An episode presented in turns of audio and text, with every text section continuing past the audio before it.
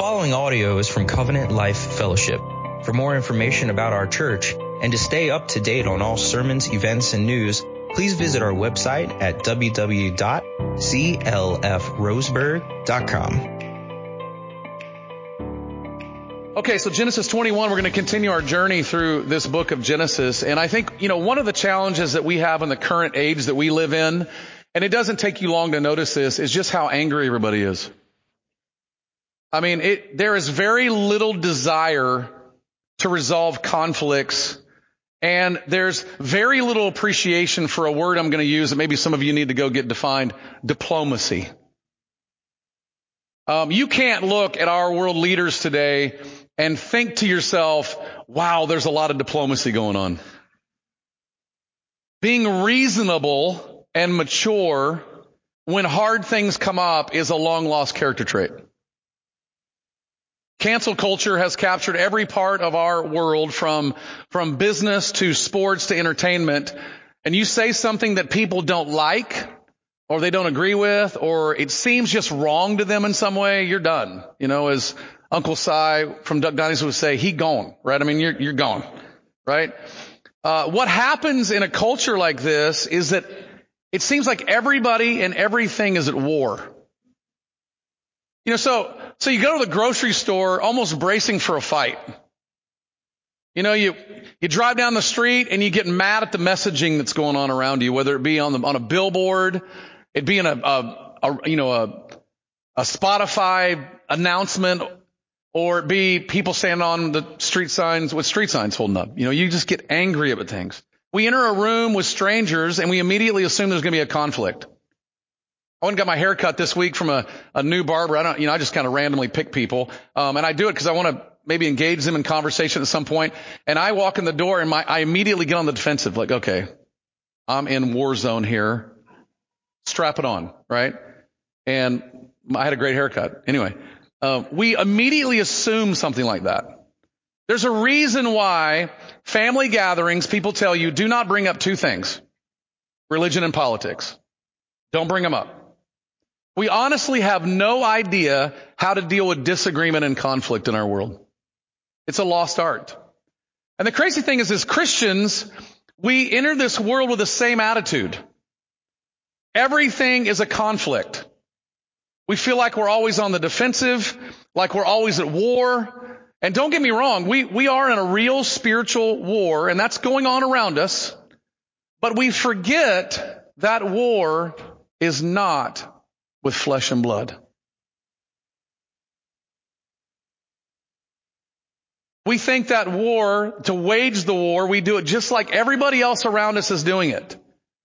The non-Christian world is using insults, arguments, raising our fist in protest, and canceling people. And if it's not done or doesn't work the way we want it to work quick enough, um, believe me, in 2020 I heard this enough from some of our believing brothers and sisters. It's time for a revolution.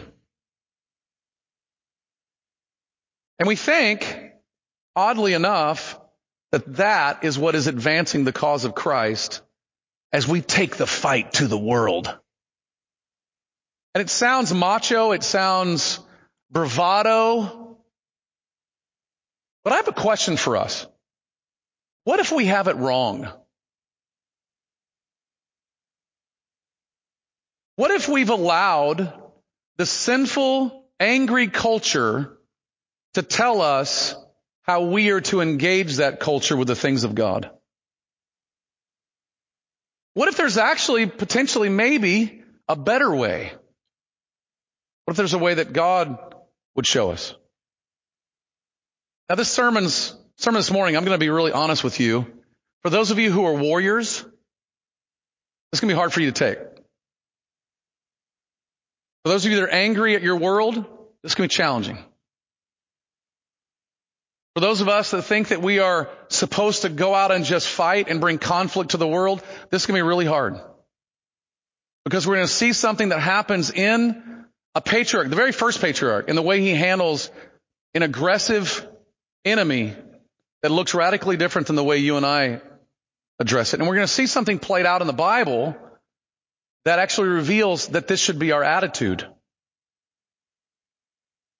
What if the gospel is advanced through moments of peace more than through moments of conflict. That's what we're going to learn this morning. Very simple, big idea. If you're new with us, we give a big idea every week. This is what the text is about and what the sermon's about. And you're going to see it. It's just, it's the two points of my outline until I get to the third point. But we're going to learn this. God is with his people and his people serve him by being peacemakers. So let's look at point one, which is God is with his people. We're going to see this in verses 22 and through 24. Now you might remember if you've been with us, this king Abimelech. If you haven't been with us, he's a king in a, a place called Gerar, which is an, an, area, if you know your Bibles very well, if you don't, it's just a, a people called the Philistines. The first time we're introduced that these are the Philistines in the book of Genesis. And we first met Abimelech in Genesis chapter 20 when Abraham lied to him that Abraham's wife was his sister. He said, this is actually my sister. And Abraham did that to protect himself. This is the same Abimelech. Only this time in Genesis 21, he brings a partner with him. He brings his general along. General Phicol who comes with him. And what this indicates is Abraham has a rising stature in this part of the world. In other words, this is a king coming with his general and they are coming to do, if you will, some foreign international relations with a king that they're recognizing is rising up in power in their area and they need to have a conversation. And notice two things that Abimelech notices about about Abraham. They're very interesting. Verse 22, it says, he recognizes that God was with him in all that he did. Now it's obvious to Abimelech as he observed Abraham's life that God was with him. Now Abimelech has seen this. In Genesis chapter 20, after Abraham lied to him, God showed up miraculously in a dream to Abimelech to protect Sarah and warn him, if you touch this woman, you're going to die. Well, that gives you some indication that God's on Abraham's side. And in the same dream, God told him that Abraham was a prophet, a man of God, and he should ask this man of God to pray for him. And when Abraham does pray for Abimelech and his people, his entire household is healed and all the barren women of his land are now having children. But as he watched Abraham prosper in the lands around him and see his flocks grow and his servants increase, he also knows very clearly God's with this man. Something unique is happening here. On and on, Abimelech has watched as God has been with Abraham. But notice the second thing he recognizes about Abraham, which is actually ironic. He notices that Abraham has a dishonest streak in him. He asked Abraham to swear that he would not deal falsely ever again with him or his posterity. Now you can do the math on this for a moment, but just, this makes all the sense in the world because Abraham is an odd guy to Abimelech. He'd be an odd guy to you and I. On the one hand, God is with him and God's protecting him. On the other hand, the dude is shrewd. He lies to protect himself and he put Abimelech's life at risk. And you see the challenge here. And so you're seeing this, this foreign king, if you will, rising up in, in, in influence. What do you think Abimelech wants to do? Hey man, can we cut a treaty here? You're making me a touch nervous. God is with you and you're willing to lie to protect yourself, which tells me you're willing to put me at risk again. Would you swear that you'll never do this ever again? See, God was with Abraham and he could be more than shrewd and Abimelech recognized that about him. Now this is very interesting because it's helpful when you see this in the early parts of the Bible because it gives you something that's essential to the story of God's people in the Bible. It's important for you as you read your Bible because you're going to notice things in the Bible where you're going to go, what in the world just happened? You're going to first of all notice that God's people aren't perfect and they will sometimes do, I will just say it this way, less than savory things that they will hopefully grow out of. We've seen this in Abraham's life, have we not? He lied twice about his wife. He had a baby with another woman thinking that that was the right thing to do. And at times he's done things that's literally left us scratching our heads. Like, what is he doing here? At other times he does remarkably godly things. He obeyed God, left his homeland. He prayed for Lot that God would deliver him out of Sodom and Gomorrah, and God did. he obeyed the Lord by circumcising his son on the eighth day and naming him Isaac as the Lord commanded him. And see what you're going to notice is with God's people, there can be this dual challenge all the time. They're not perfect, but they're God's. And the reason for that is early in the parts of the Bible, we are seeing something absolutely fascinating. We're seeing that our righteousness or our status before God as His children is not dependent upon our actions. It's dependent upon God's declaration. R.C. Sproul put it like this. Martin Luther said, in our justification or our being made just or right before God, we are one and the same time righteous or just and sinners. He was saying from one perspective, in one sense, we are just or righteous before God. In another sense, from a different perspective, we are sinners. In and of ourselves, under the analysis of God's scrutiny, we still have sin. We're still sinners. But by imputation, or we could say it this way, by declaration and because of Christ's righteousness and by faith in Jesus Christ, whose righteousness is now transferred to our account, then we are considered just or righteous. Now look at that very last phrase. This is the very heart of the gospel. Now that's what you're seeing here in Abraham.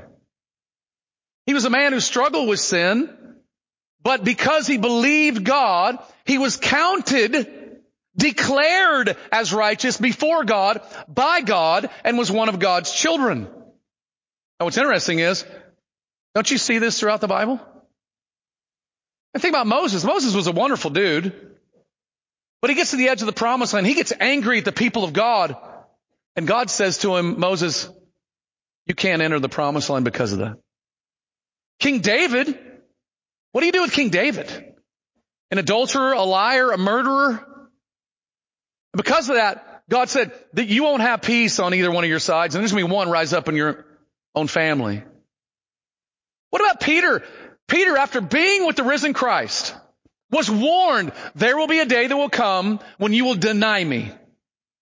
Peter said, no way, there's no way that's going to happen. And sure enough, he did. He was a coward. Can you relate to that?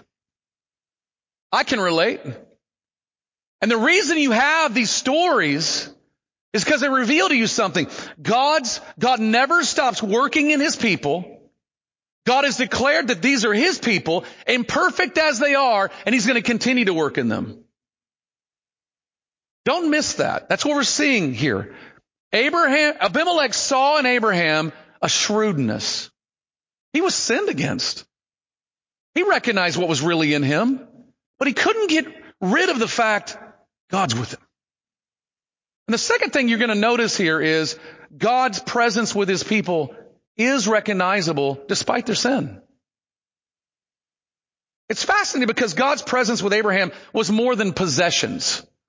You know, the prosperity gospel is going to tell you that being wealthy and healthy are the signs of God's blessing and presence in your life. But Abimelech recognized God's presence with Abraham by God protecting him and Sarah, by God answering his prayers when he prayed for his family to be made well, and for God providing for him and giving him a place. God's presence with his people is recognizable. And the reason for that is because God's presence with us is the capital letters definable difference between God's people and those who aren't God's people. See, it isn't just simply that our sins are forgiven. That's true. But because our sins are forgiven, we have the presence of God indwelling us that is permeating out of all that we do in this life. In the book of Exodus, Moses put it like this. when God told him that he wasn't going up with the people of Israel. From that point on, he was ticked off at him because they had made a golden calf.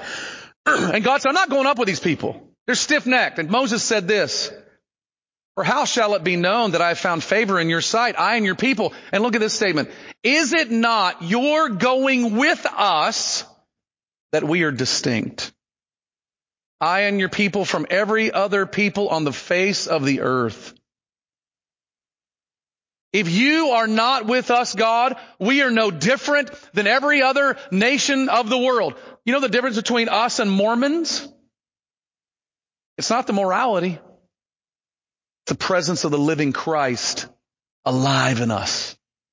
Paul put it like this. In him you also, when you heard the word of truth, the gospel of your salvation, and believed in him, you were sealed with the promised Holy Spirit, who is the presence of Christ, who is the guarantee of our inheritance until we acquire possession of it to the praise of his glory. You see that word sealed? It means we're locked in. We are filled with the presence of the risen Christ and He is the guarantee that God will take care of us until the very end. The distinguishing mark that we are God's people is the Spirit of Christ residing within us. That's recognizable. I just want to ask you, when you process Abraham here, is the presence of Christ recognizable in your life despite your sin? Are you quick to repentance? Are you quick to confess and acknowledge where you're wrong? Even to non-believers. Are, do non-believers recognize in your life the presence of Christ? That you're a child of God? See, God is with His people. His presence resides in us. It's recognizable, even though we're imperfect. And you have to ask why. Why does God, why does He sit in us? Why is He in us? What's He doing in us? Let's look at the second point, which is one reason why He's with us. God's people are peacemakers. And we're going to see this in verses 25 through 32. Because in verses 25 through 26, we're told about a dispute that has come up between Abraham and Abimelech regarding a well. now, this is fascinating because um, in in so many parts of the world, water rights are a big issue. They're a big issue in our world, right? So that's all that's happening. They're having a dispute over a well. They're having a fight over water rights. And what seems to be indicating from the text is Abimelech's men forcefully took a well away from Abraham that was his. They seized it. That word seize means in hostility, they went after it and grabbed it. They took it. When Abimelech heard of this from Abraham, he said, Hey, it's the first time I've heard of this. You've never told me this. But pay very close attention to what happens next. Abraham took sheep and oxen, gave them to Abimelech, and they made a covenant together. Now this was a business agreement, but it was more than that. It was actually a peace treaty. Abraham agreed to deal with Abimelech's people honestly because remember his asking, I swear, yes, I will. I will, I will deal with them honestly. And here's the proof of that. And then they cut a deal regarding this well. Abimelech agreed to it as well. And to clarify who dug the well, Abraham gives him seven ewe lambs, which was an extravagant gift. Now let's just think about what is happening here. What is transpiring in this moment? Back in Genesis 20, when Abimelech first met Abraham and Abraham lied to him and the Lord showed up in a dream, Abimelech sent Abraham on his way. And notice what he sent him away with. Sheep, oxen, and servants.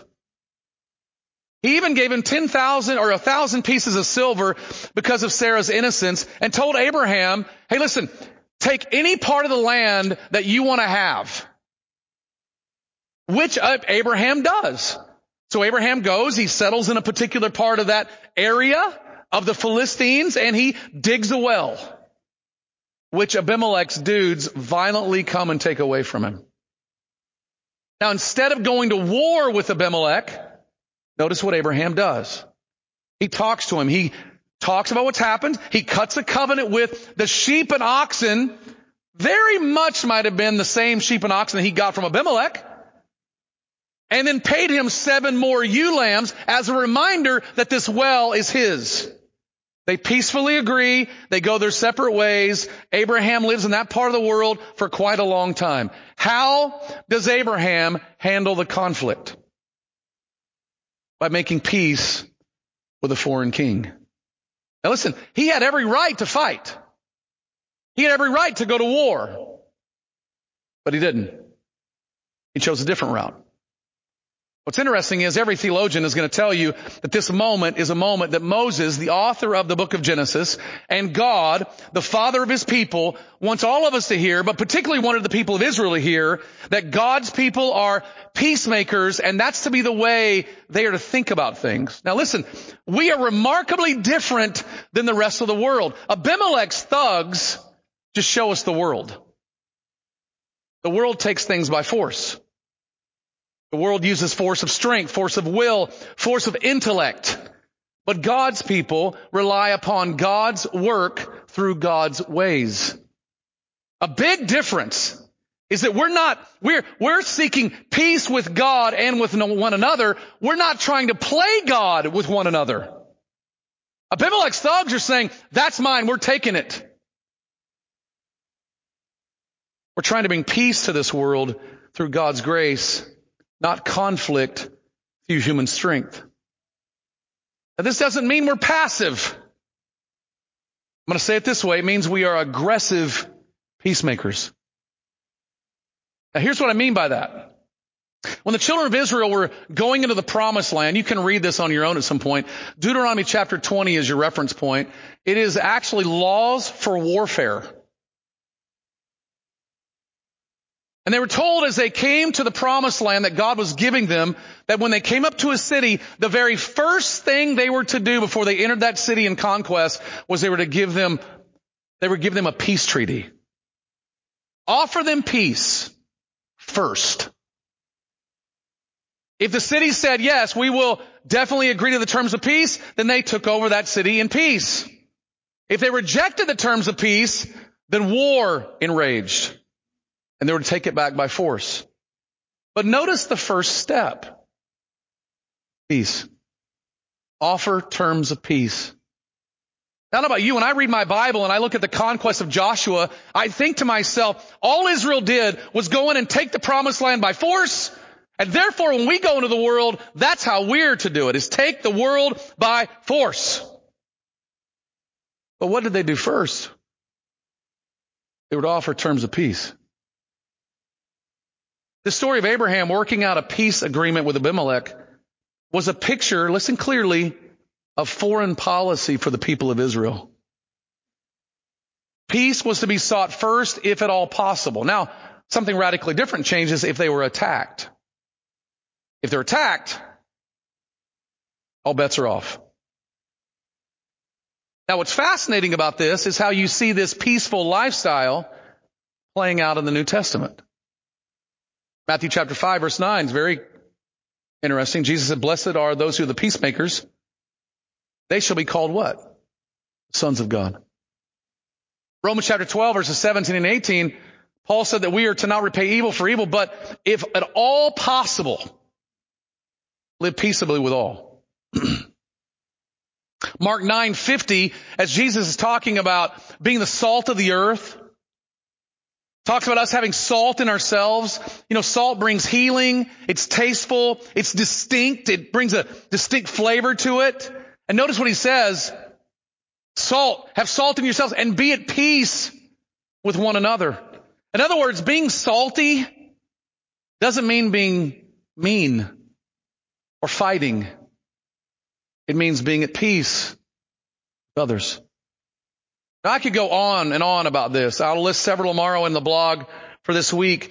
But I, but it's obvious from this story and from God's word that we are to be peacemakers. But here's a question for you. This is the big one. Why? Why does God call his people to first offer terms of peace? Why does God call his people to be peacemakers? Why does he say, these are indeed the sons of God? Why? Why does he put a premium on this? Why, why not bring conflict?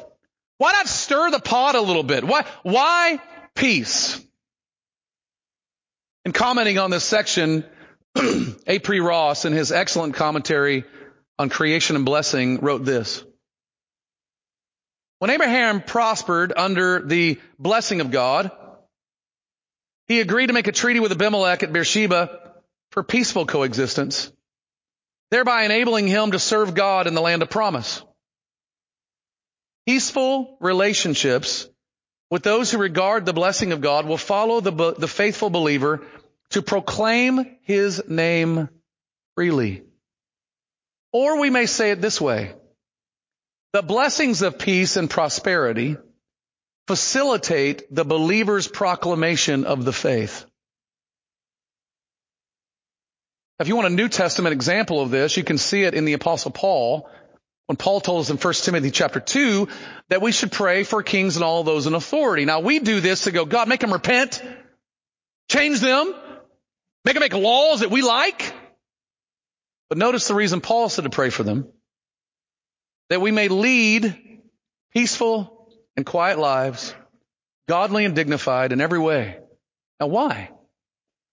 Because when we're at peace with others around us, hear me very clearly you have more opportunities to share the gospel with them.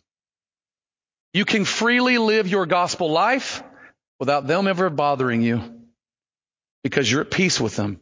And doors swing wide open the gospel. Let me give you a historical example of this. The 1500s, you know the story. If you're a historian, you know that Martin Luther put 95 theses on the door. Martin Luther began to share about how justification by faith alone in Christ alone was the true gospel. The Catholic Church didn't like this very much and they began to dispute Luther's claims, even wanted to put him at the stake at one point in time. Luther continued to write, continued to preach and do things publicly, but there was a group of men who did not think things were going as rapidly as they should. Those men took the fight to the Catholic Church and begin to burn Catholic churches. At that moment, Martin Luther, who was able to do his work freely and openly, had to go into hiding because the Pope put a bounty on his head, was going to kill him. And that gospel work, even though it progressed, it was stopped because of zealots thinking that war needed to happen. War was already happening. And God was using the weapons of his warfare the gospel, the word of God and prayer to radically shape Europe. Now this is really important to us right now in the world we live in. The non-Christian world, friends, is in conflict with God already. They despise the King of Peace. They argue, they fight, they rise in anger, they throw accusations and insults, and they try to intimidate. And if necessary, they will utilize weapons to get their point across. This is not so for the people of God. We start with peace. Not pacifist, aggressive peacemakers. We're bringing the gospel of peace into a world already in conflict.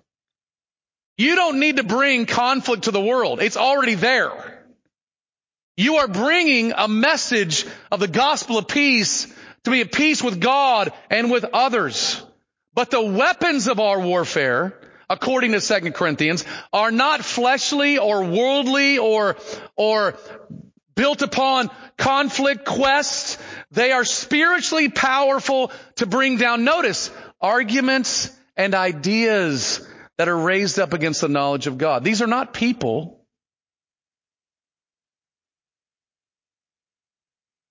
So are you an aggressive peacemaker? Or are you always looking for a fight? Friends, we are in a spiritual war. You must understand that. The weapons of our warfare are not unrighteous anger. They are not insults and reviling others in return. They are the gospel of grace, the word of God, and prayer and us being aggressive to go and serve people and know people and care for people and love people and reveal to them the beauty of this gospel by speaking it to them. What's interesting is the main reason why Abraham did this is because it mirrors God. When you read about Abraham making a covenant with Abimelech, you should remember back in Abraham's life in Genesis 15 that God did the same thing with Abraham. He made a covenant of peace with Abraham. God made peace with Abraham. What does Abraham do? He goes to Abimelech to make peace with Abimelech. See, we can't leave this moment without recognizing the power of God at work in Abraham and the power of God at work in us. Because God has made peace with us, His enemies, those who despised Him, those who rebelled against Him, those who put Him on that cross through His Son Jesus. He's made peace with us, His enemies through Jesus. Shouldn't we as well be thinking about being peacemakers with our enemies? The main reason why, friends, that a peacemaker is the son of God is because a peacemaker imits, imitates their God who is a peacemaker. We are peacemakers because our God is the ultimate peacemaker. Don't miss that. Now let's finish by looking at our last point. God's people remember him.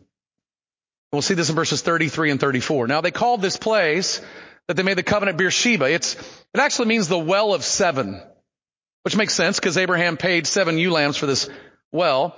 and this became Abraham's home for quite a while. And it's really the, one of the famous locations in Israel. You're going to notice when you read your Bible, you're going to notice they say from Dan to Beersheba. Dan is in the north, Beersheba is in the south. and this peaceful covenant allowed Abraham to settle there and allowed for the nation of Israel to grow there. But what's most important about Beersheba is what Abraham did there. He planted a tree he called upon the name of the everlasting God. He remembered God and he worshiped. Now we've seen Abraham worship before. He's done it in various moments along the journey, but this time is a little different. This time he called upon the everlasting God. A calling upon the everlasting God might not seem like a big deal to you, but in this moment, Abraham saw that God is the God of eternity past. He's the God of eternity future. He is really the one true God over all time. Another way to think about this moment is, is God's self-declaration about himself that he is the great I am, the God of the now. Abraham in this moment is seeing God as the God of the past, the God of the present, the God of the future.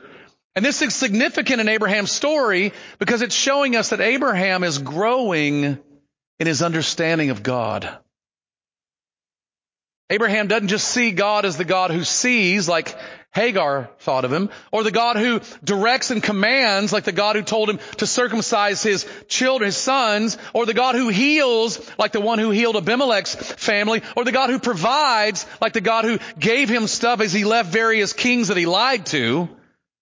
No, he now understands that God is the everlasting God, the eternal great I am, present in the here and the now. God is becoming greater and bigger in Abraham's eyes. That's what this story is revealing to us. This is important because it shows us Abraham's spiritual growth. Not only is he growing in influence and prosperity and that other kings are recognizing him and bring their generals along to make a peace treaty, but he, most importantly, Abraham is growing in his understanding of God. He's beginning to leave old sins behind like lying and beginning to understand the living God. This act of worship and remembrance reminds us and prepares us for something coming in Abraham's life in Genesis 22 when God calls him to sacrifice his only son, Isaac. Kenneth Mathews wrote about that moment this way. This attention to Abraham's deity as the eternal one, whose will for the man and the nations cannot be thwarted, provides the striking setting for the challenge to the patriarch's understanding of God in the episode to come. Abraham's spiritual growth and understanding of God prepares him for the greatest test and trial of his life. Now friends, listen, if you're a Christian, what this tells you is your God is not finished with you yet. You are not a finished product. He is with you to forgive you. He is with you to help you. He is with you to provide for you. And your God sees you right now where you are. But most importantly, your God is with you. Listen very clearly so that you might know Him and understand Him more. So that you might remember, marvel, and worship Him, that you might grow in your understanding of who your God is. He is with you so that your love for Him might grow more and more each day as you become more and more like Jesus. And as you grow in your understanding of God and your worship of God, just like Abraham, old sins begin to fall off. Abraham goes from being a man who's wanting to lie to protect himself to in Genesis 22, believing that God would raise the dead and willing to offer his most precious son to God. What a transformation. See, overcoming sin does not happen by focusing on overcoming sin.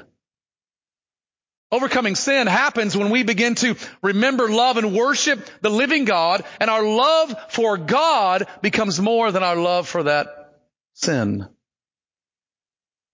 Paul put it like this in 2 Corinthians 5, for the love of Christ controls us. Because we've concluded this, that one has died for all, therefore all have died, all have died, and he died for all. Why? So those who live might no longer live for themselves, but for him who for their sake died and was raised. The love of Christ constrains us, controls us, compels us to put off our sinful selves and live for the risen Christ. Are you growing in your relationship with the living God? Are you growing in your appreciation of Him and your worship of Him? Do you remember daily the good work of God's grace in your life? Maybe you struggle like I do with being a peacemaker. I want to go to war. Peace? Have you ever stopped to think the lengths that God went to bring peace to you? And are you willing to do similar lengths for your enemies or those who need to hear the gospel? Maybe you struggle with some particular sin. Do you love that sin more than you love God? Is your knowledge of that sin greater than your knowledge and understanding and appreciation of the living God? Now this is a fantastic lead in to the response of taking communion this morning. Because you know what communion does to us? Communion makes us stop. And before you transition, I know what you're getting to think. Okay, look around for the guys to move. Don't. Communion is a moment that we evaluate. We evaluate. We remember what Jesus has done for us on the cross and his life, death, resurrection, and his coming return. We remember. And we also then look inward and say, God, where is it in me that I love sin more than loving you? And we repent. And maybe this morning, it's a moment as well where you know there's an enemy in your life that you have shut the door of the gospel off to because you have been angry, you have been mad, you have fought with them, and you thought that was the righteous thing to do, and you've realized you've shut the door to the gospel. And this morning, the Lord would call you to go back and repent of your own pride and your own anger and open the door for the gospel. Maybe it's a fellow brother or sister in Christ that you know that you're at odds with. And this morning the Lord would say to you, my people are peacemakers. Before God, you need to set yourself ready to go to them and talk with them. Communion is a moment to just evaluate. If you're not a Christian and you're here, we would ask you to think about your life before the Lord and repent of your sin and put your faith and trust in Jesus. If you're not a believer and the elements pass you by, it's okay to let them pass you by. We won't make a big deal out of that. This is for Christians to do this together. I'm going to pray for us and we're going to take a moment before God to evaluate our souls. The guys are going to get ready to serve and then after we're done praying, I'm going to tell you how we're going to do this and then we're going to go from there. So let's pray together. Lay our hearts before God and evaluate ourselves before Him. Father, you have spoken to us this morning about spiritual growth. You've spoken to us about being peacemakers. You've spoken to us about our own anger and issues and things that we battle with. This morning, Father, we, we bring to you the sin that we find more compelling than you. And we confess that to you as sin. And so, church, if you that's where you are, take a moment before your king and ask him to forgive you. Tell him what you've done. Acknowledge your need.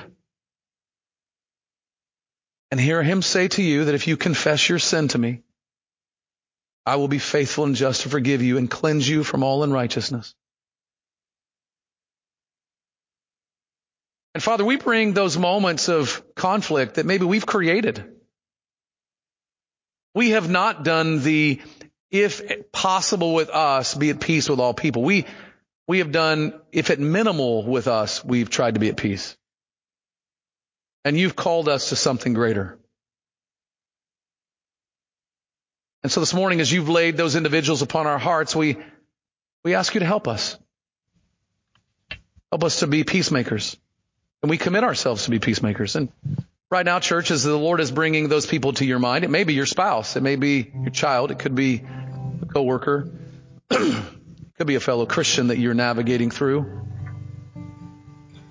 Name them by name before the Lord and ask God to help you be at peace with them for the sake of the gospel.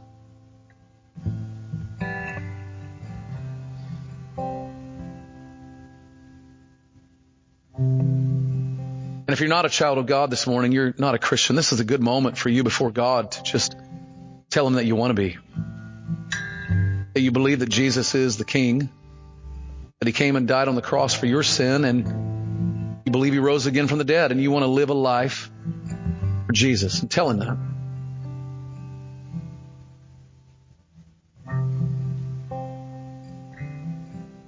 Father, we pause before you this morning because want to do business with you. And thank you that we want to do business with you because you want to do business with us. So as we take communion this morning, Father, we, we do this in remembrance of you. We do this in response to the work of grace that you have given us. And we do it looking ahead to the coming of our Savior to rescue our souls for all of eternity. We pray this in Jesus' name. Amen. This sermon has been proudly given in response to cherishing the gospel of Jesus Christ. Be sure to check out our YouTube channel and subscribe to watch all our sermons online. For more information about Covenant Life Fellowship, visit us on the web at www.clfroseburg.com.